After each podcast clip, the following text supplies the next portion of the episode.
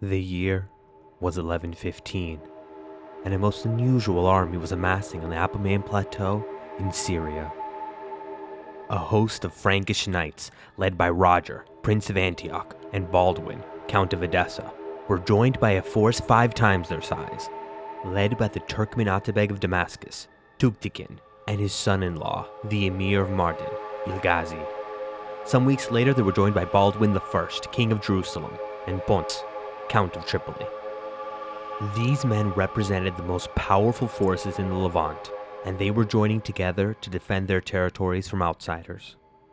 Throughout the summer, the Frankish Turkish forces intermingled, holding the line against the forces of Bursuk, the Turkmen commander sent by the Seljuk Sultan Muhammad. One has to wonder if Bursuk was surprised when his expedition to expel the infidel Franks was blocked by not only the Franks themselves, but by his fellow Turkmen. Just two decades prior, the entirety of Syria had been under the control of the Seljuk Sultan, but that was no longer true. Whatever loyalty the Sultan in Isfahan could expect from his subjects in the Levant had died in 1092, along with the last truly great Seljuk Sultan, Malik Shah.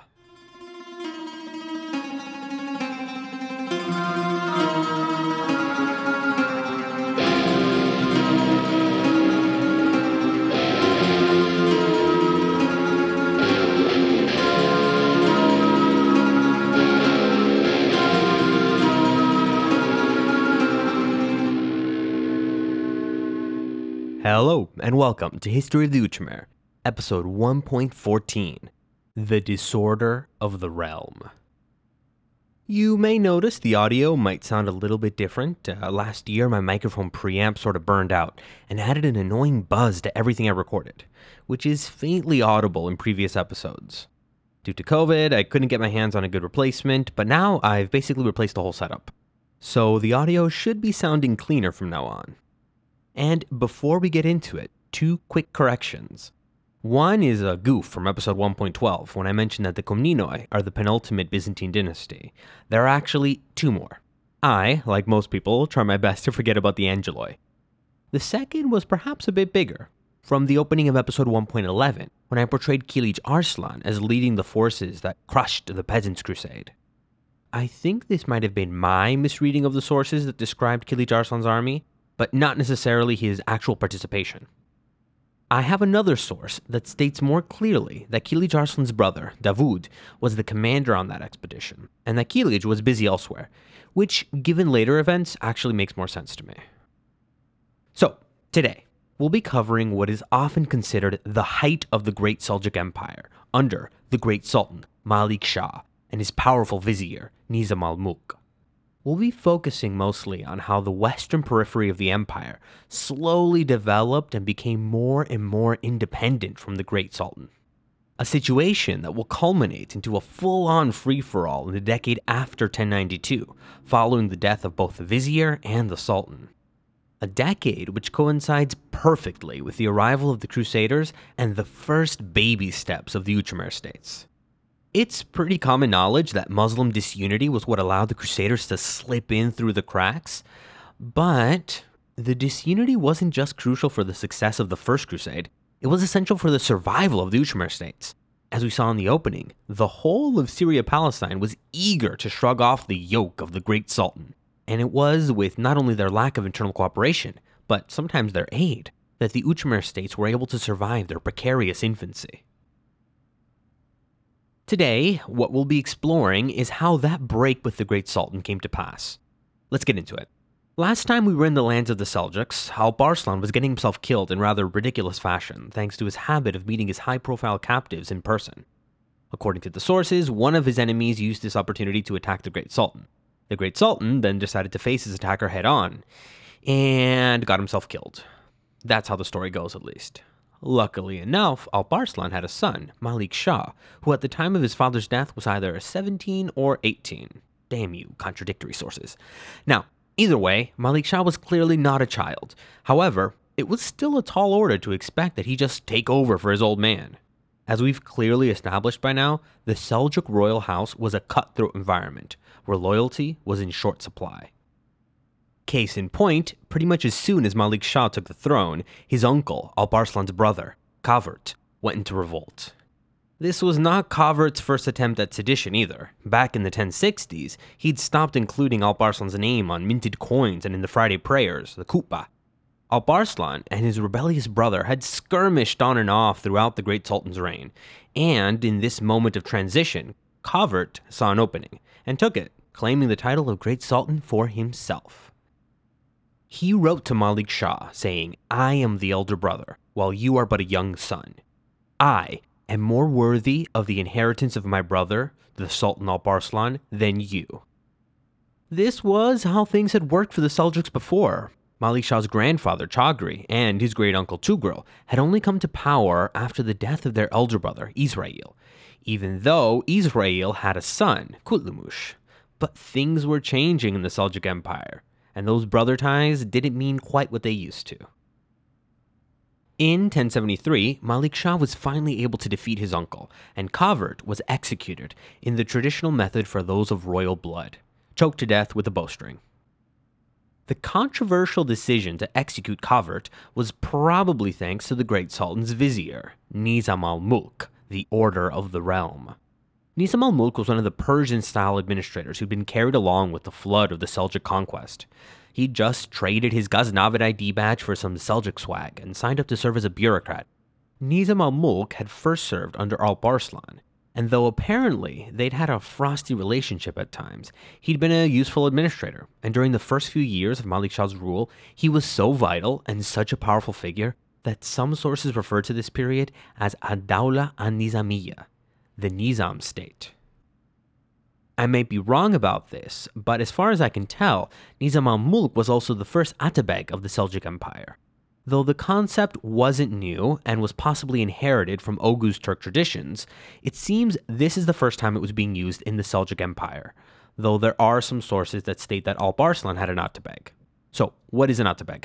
Well, the Turkic title, Atabeg, translated into Arabic as Atabak, is composed of the Turkic words for father, Ata, and ruler, beg or bey, as it's pronounced in modern Turkish.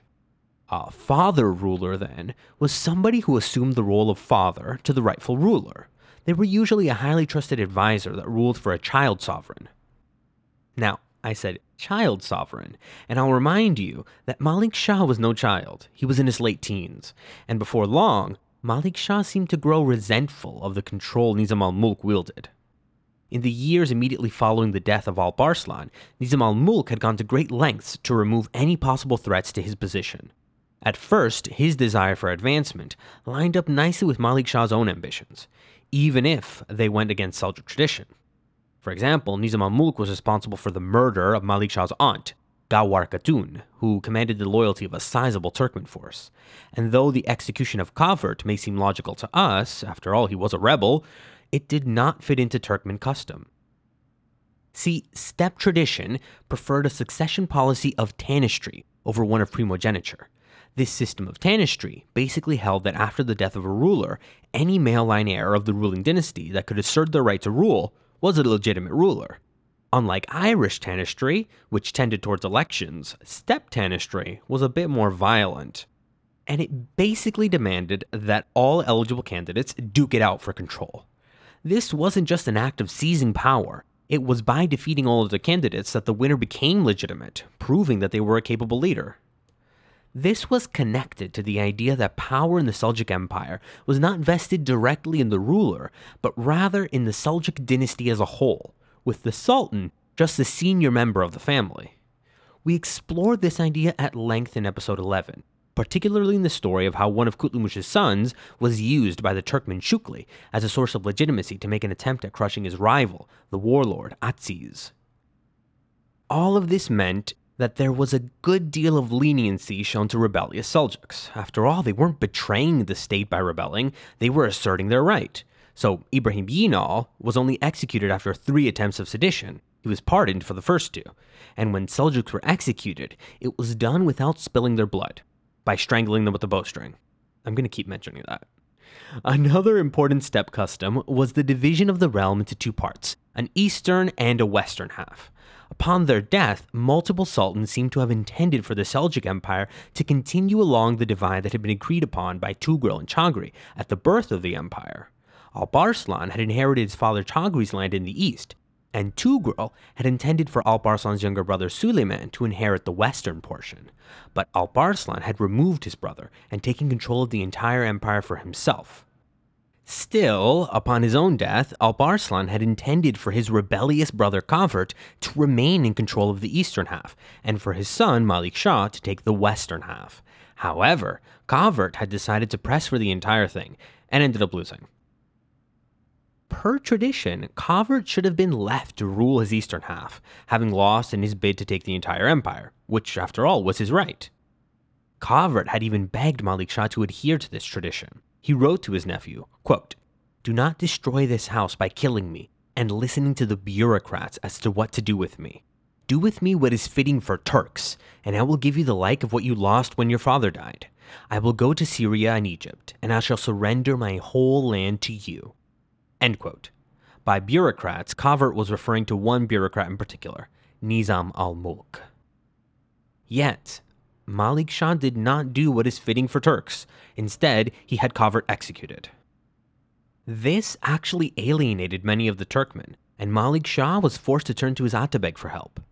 Nizam al Mulk was able to buy off the Turkmen, but it is notable that Malik Shah's army at this point relied much more on Kurdish and Arab forces than the steppe horse archers who had won the empire for his great uncle Tughril.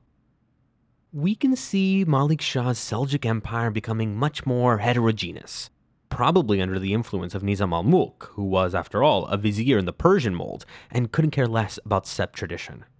This type of governance that drew on native forces to form the mass of the military meant that locals had to be respected to a greater degree, which is probably what led to Malik Shah's positive portrayal by the Armenian Christian Matthew of Edessa.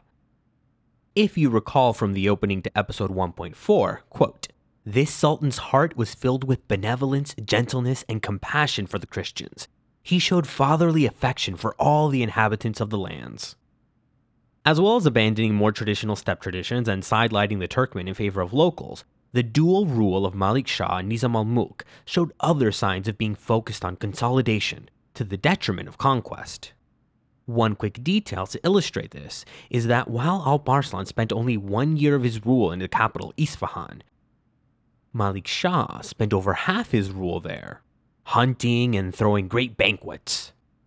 Which is why it's surprising that on paper, the Great Seljuk Empire saw immense growth during this time. Again, way back in episode 1.4, I quoted Matthew of Edessa saying of Malik Shah's reign The Sultan's empire extended from the Caspian to the Mediterranean seas.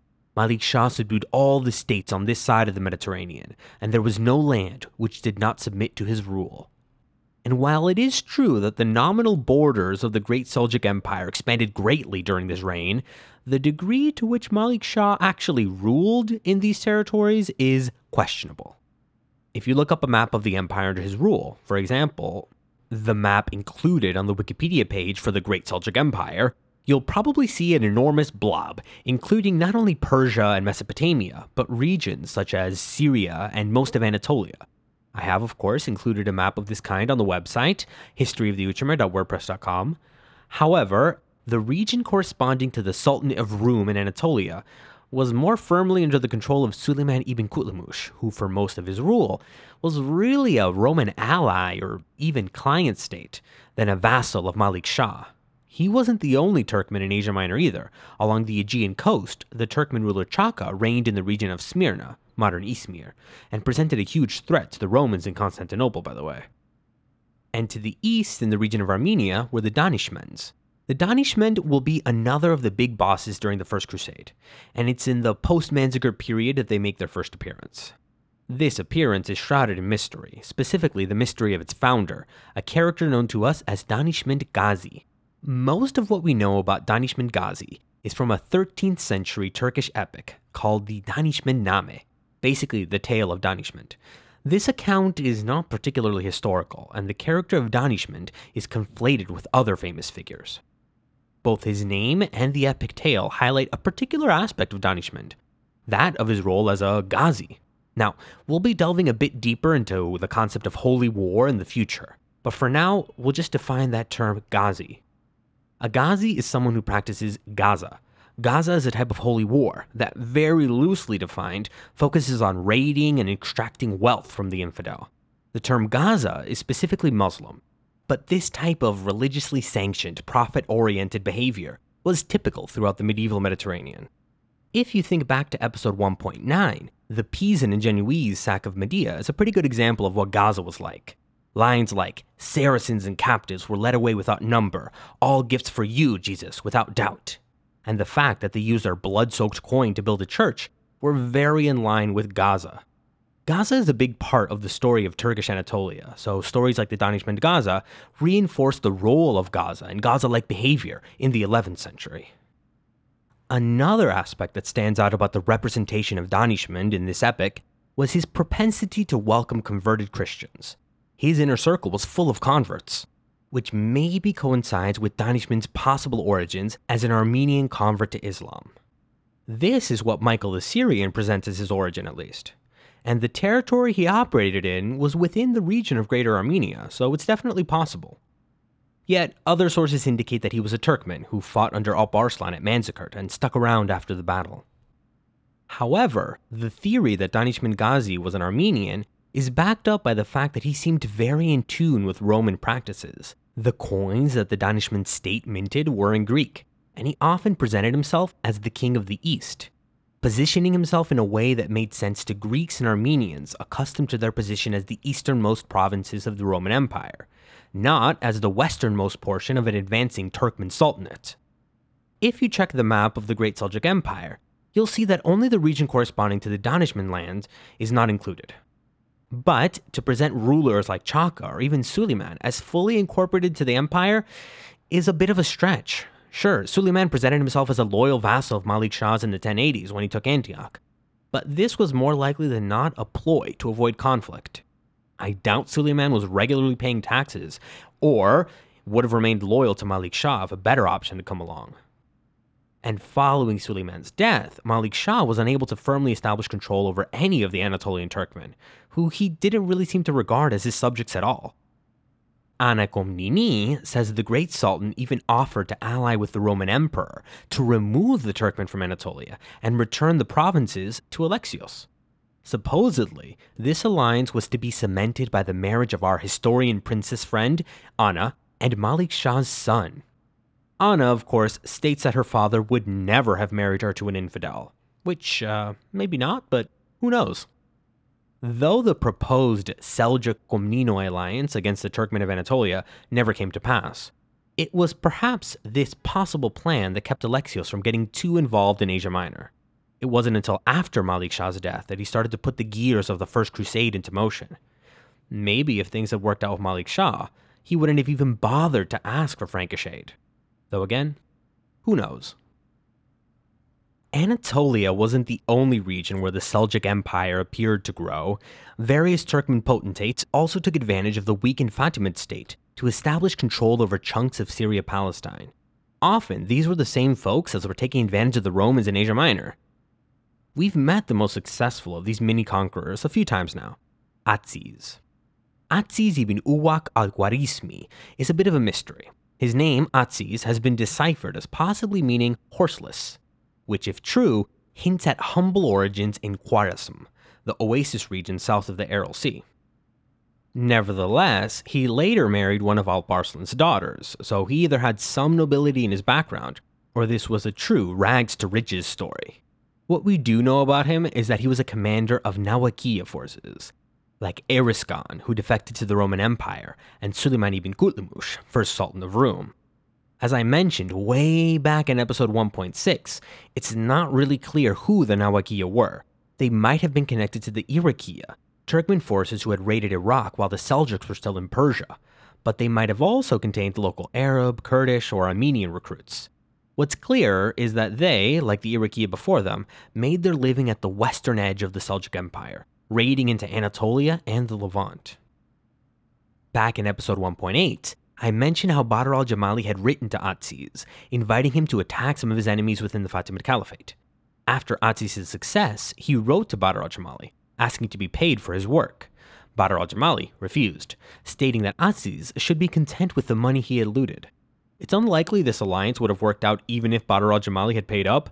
Atsiz wasn't going to be playing second fiddle to anyone, and in the end, he preferred to remain at least somewhat attached to Malik Shah. Now, Atsiz's relationship with Malik Shah is also difficult to suss out. Some have claimed that Atsiz conquered southern Palestine all on his lonesome, and others have portrayed him as just the commander carrying out Malik Shah's orders. After having read a few different sources, I fall a bit in the middle, but leaning more towards the first interpretation. Atsiz was clearly independently minded, as shown by the fact that he dealt with Badr al Jamali at all, but he did benefit from some sort of loyalty to the Seljuks, so he paid tax to the Great Sultan, but it was clear he intended to keep real power for himself. By 1072, he had taken not only Jerusalem, Ramla, and Jaffa, but the most powerful city of the region, Damascus, which he made his capital. He also changed the Friday prayers to honor the Abbasid Caliph, replacing the Fatimid Caliph. In 1074, Atsiz got into it with Shukli, an event we covered back in episode 1.11. Despite Shukli's alliance with one of the sons of Kutlumush and the Fatimids, Atsiz was still able to defeat him, and it was around this time he started to make plans to invade Egypt. In 1076, Badr al Jamali was still occupied dealing with the catastrophic events of the famine and civil war we covered in episode 1.8. So Atsiz felt the moment was right to strike. He invaded and sacked Cairo. A poem written by a Jewish resident of the city describes the event in the following way They entered Fustat, robbed and murdered and ravished and pillaged the storehouses. They were a strange and cruel people, girt with garments of many colors, armed and officered and capped with helmets, black and red. They trumpet like elephants and roar as the roaring ocean. They are mingled of Armenians, Arabs, and Edomites, Greek and Germans, Paphlagonians and Turks. They laid waste the cities, and they were made desolate. They expected to reign in Fustat, but their eyes were blinded. The hosts of Ali conquered them. End quote. By Fustat, he's referring to Cairo, and by the hosts of Ali, he's referring to the Shia, that is, the Fatimids. What's interesting to me is the description of Atsiz's forces, which may just be describing what a Nawakiya force either was or at least seemed like to a Jewish Egyptian. The reference to Germans probably just means that Atsiz had some Franks with him. Not that surprising given the ties between Franks like Roussel de Bailleul and the Nawakiya of Anatolia. Despite Atsiz's success taking Cairo, not long after, he was defeated by a force put together by Badr al Jamali, who'd even pressed some pilgrims on their way to Mecca into his army. To make matters worse, it was around this time that Malik Shah decided to withdraw support from Atsiz and give all of the territory in Syria Palestine to his brother, Tutush. In doing this, Malik Shah was probably motivated by a few factors. Atsiz's growing independence was definitely a key one, and the choice to replace him with Tutush specifically was likely fueled by a desire to get his baby brother out of the Seljuk heartland and keep him busy in the periphery. The timeline is a bit muddled, so it's unclear to me if Malik Shah's decision to replace Atsiz was made before or after the failed Egyptian expedition. What is clear is that after the expedition, Atsiz's forces were spent, and when he returned to Palestine, Jerusalem, Ramla, and Gaza were all in revolt. Atsiz's wife and family had been in Jerusalem, and the residents there enslaved them. Only Damascus remained loyal, for which they received a tax break. The rebellious cities, though, wouldn't be quite so lucky. Atsiz was able to bring in some Nawakiya reinforcements from Anatolia, and with them, he retook his cities and put the residents to the sword. In Jerusalem, I guess after rescuing his family from slavery, he slaughtered both the Muslim and Jewish residents of the city leaving only the Christian population alive, likely because they'd been the only sector to not revolt. While killing pretty much anyone he could get his hands on, he was also pleading with Malik Shah to reconsider and recall his brother. No dice, though. In 1078, Tutush arrived in northern Syria. Atsiz wasn't the only thing on his to do list, though. He also had his eye on taking the northern Syrian cities, still under the rule of local Arab rulers so he set about besieging Aleppo, at this time still under the control of the Mirdasids, who I've mentioned before, they're that dynasty that had for so long flip flopped between the Romans and the Fatimids.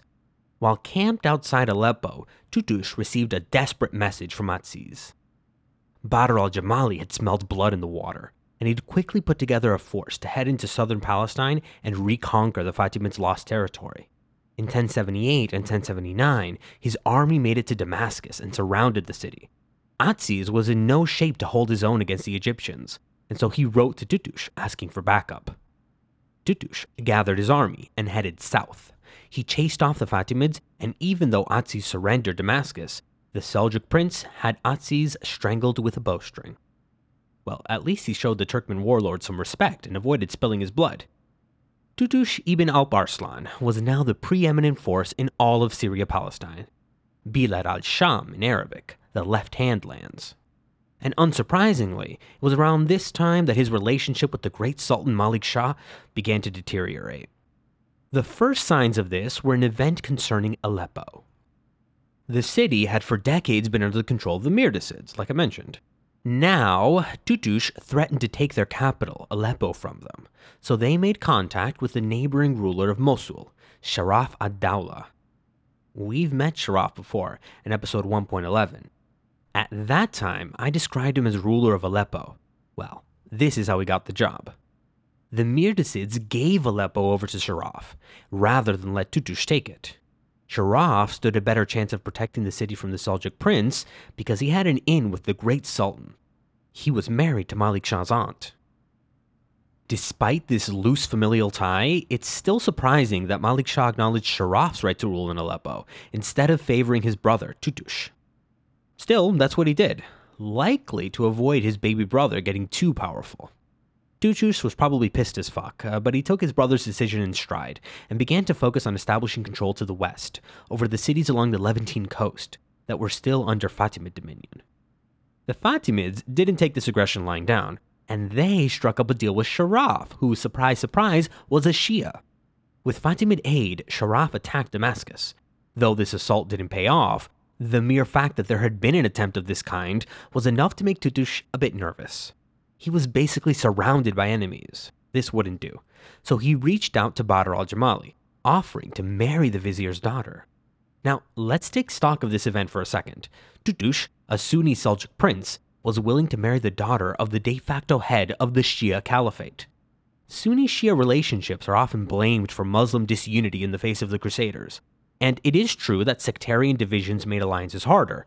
But the example of Tutush and Shukli clearly show that the Turkmen were willing to work with the Fatimids. What no one was willing to do was sacrifice their own self interest in favor of solidarity. And that's a trend we'll see time and time again. The marriage alliance between Tutush and the Fatimid vizier never came to pass, though. It's likely Malik Shah put pressure on his younger brother to not marry an infidel, despite the fact that he'd been willing to marry his own son to a Christian princess. Uh, but okay, Luckily for Tutush, his problems in Aleppo resolved themselves. In 1085, Sharaf ad-Dawla was killed by Suleiman ibn Kutlumush, as we covered in episode 1.11. In the face of possible conquest by Suleiman, the residents of Aleppo wrote to Malik Shah asking the Sultan to take the city.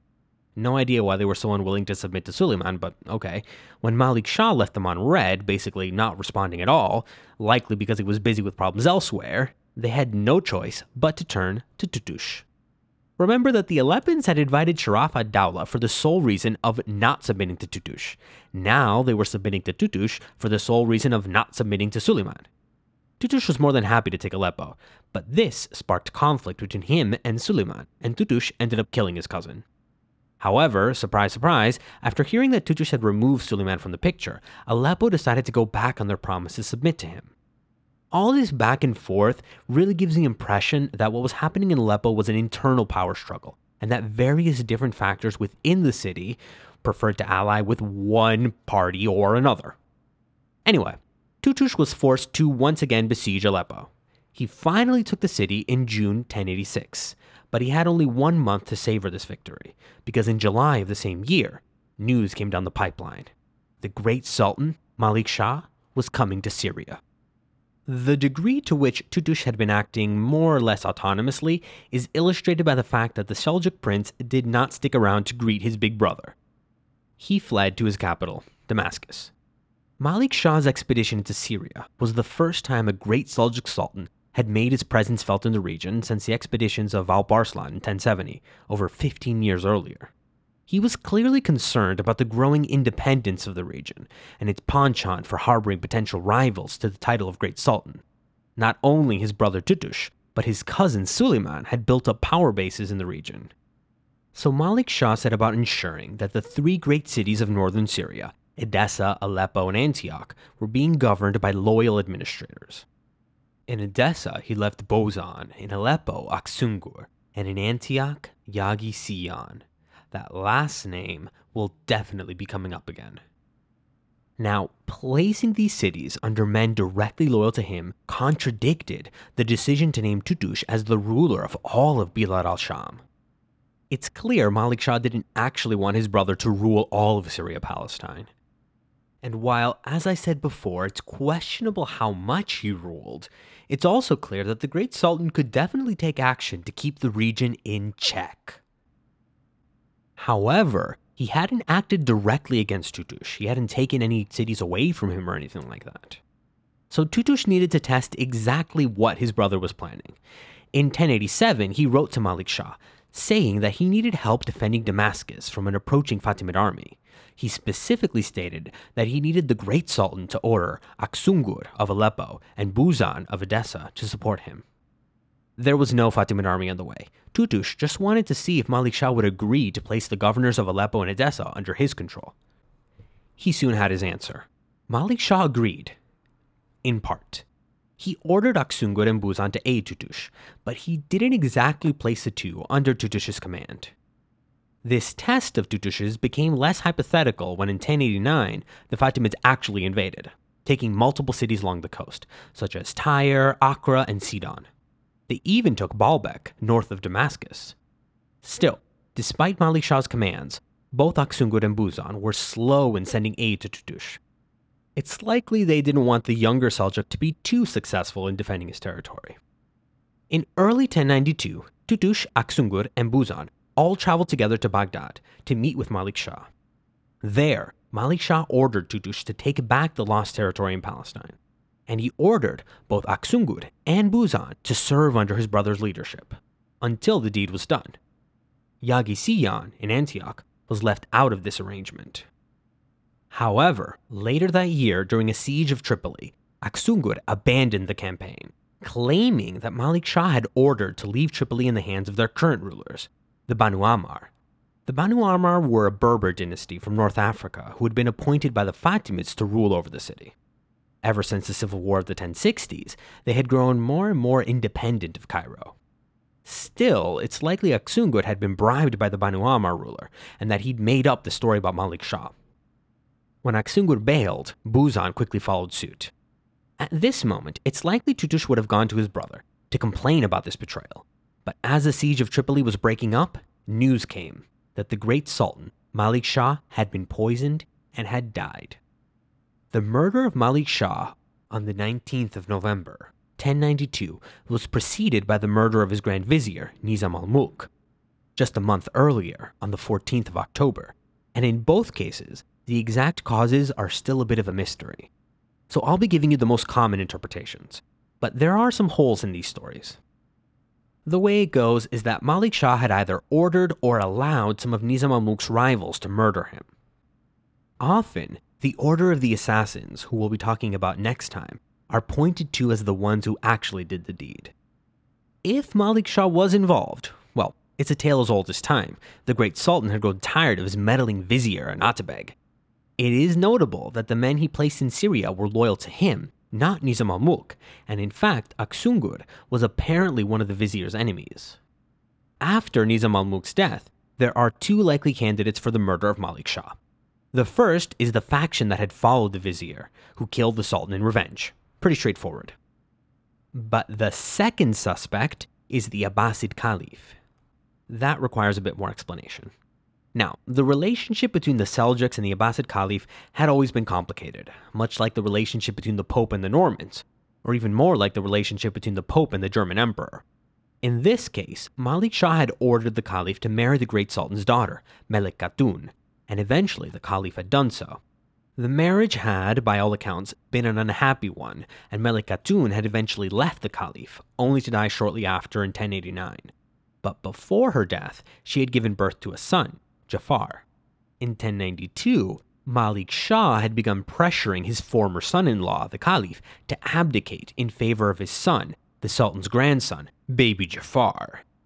Not too long after, Malik Shah fell ill while on a hunt and died. So you draw your conclusions. We won't be getting into the details of the post Malik Shah Seljuk Civil War because it's super confusing, and the main takeaway is just that the Great Sultan will never again be able to claim any sort of dominion in Asia Minor or Syria Palestine.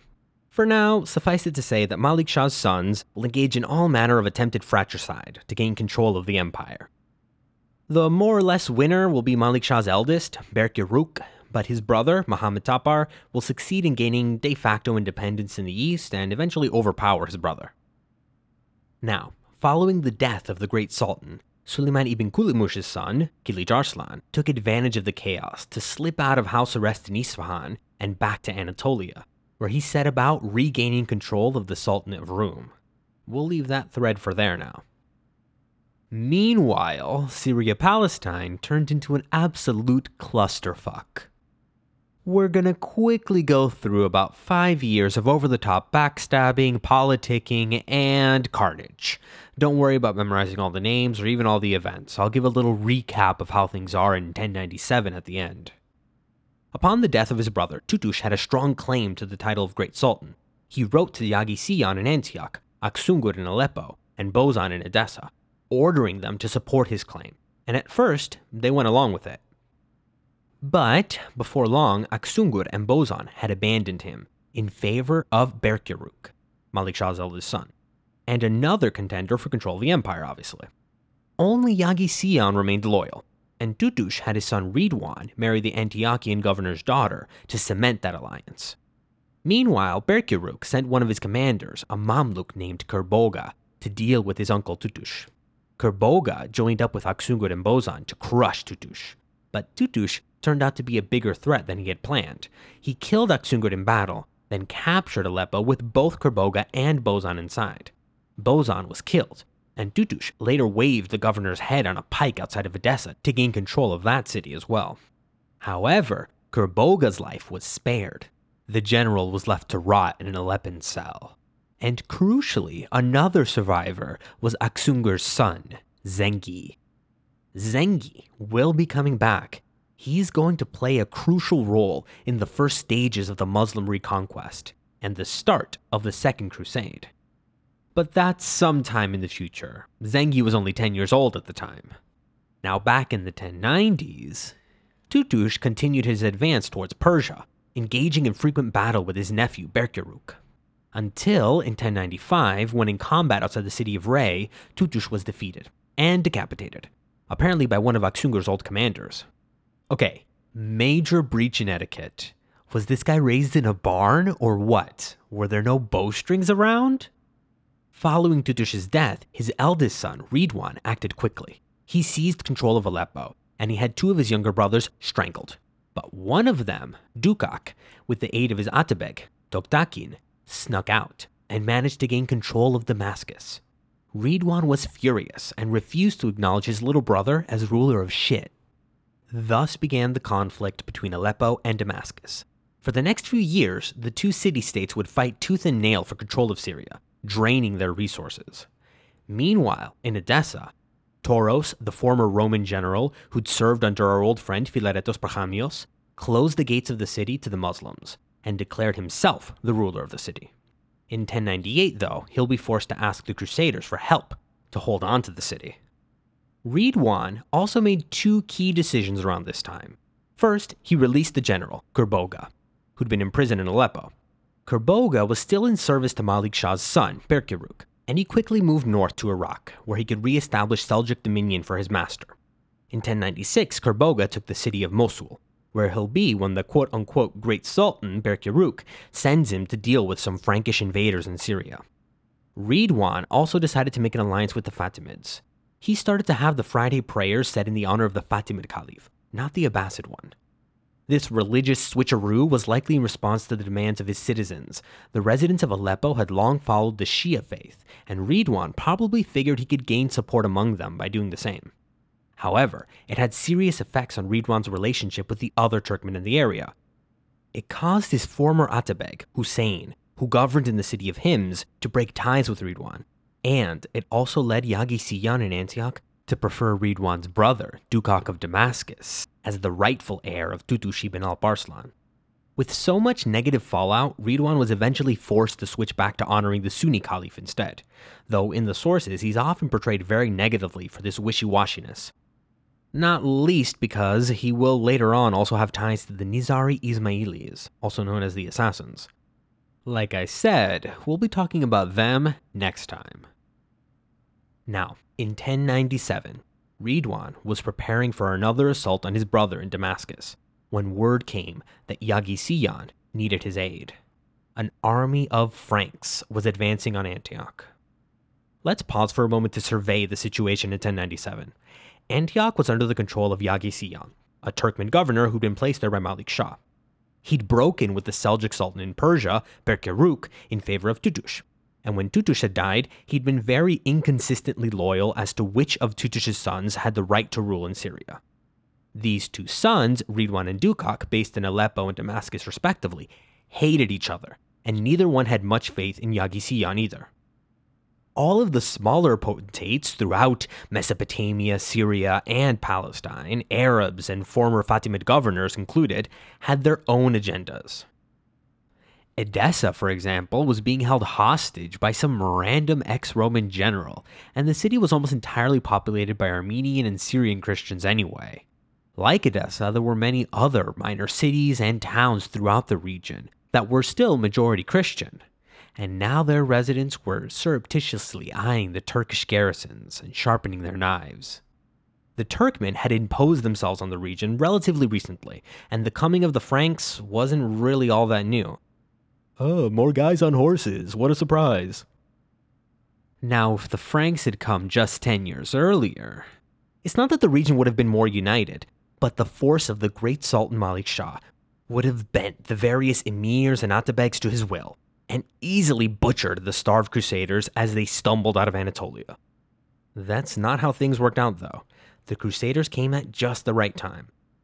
What passed for a great sultan these days, Berkyaruk, Malik Shah's son, was engaged in brutal conflict for control of the sultanate with his brother to the east. He would eventually send his general, Kerboga, to fight the crusaders, but Kerboga didn't exactly have a great relationship with either of Tutush's sons, or Yagisiyan, or really anyone in the region. We will, of course, be coming back to northern Syria, and the upcoming siege of Antioch, as well as the sneaky, sneaky strategies of Baldwin of Boulogne in Edessa. But next time, we'll be taking a look at the other Muslim power in the region. As I mentioned today, during the late 1080s, early 1090s, the Fatimid vizier Badr al Jamali began to reassert control over what had once been part of the caliphate, seizing the coastal properties of Acre, Tyre, and Sidon. And in 1098, while the Turkmens squabbled amongst themselves, Badr al Jamali's son and successor, Al Afdal, managed to extend his realm even farther, taking back the third holiest city in Islam, Jerusalem. And at the same time, he sent an embassy north to meet with the Crusaders and arranged the division of Syria Palestine into two a northern half for the Franks and a southern half for the Fatimids. This proposal would be incontrovertibly turned down in 1099 when the Crusaders arrived outside the walls of Jerusalem, ready and willing to spill blood in order to bring their pilgrimage to an end.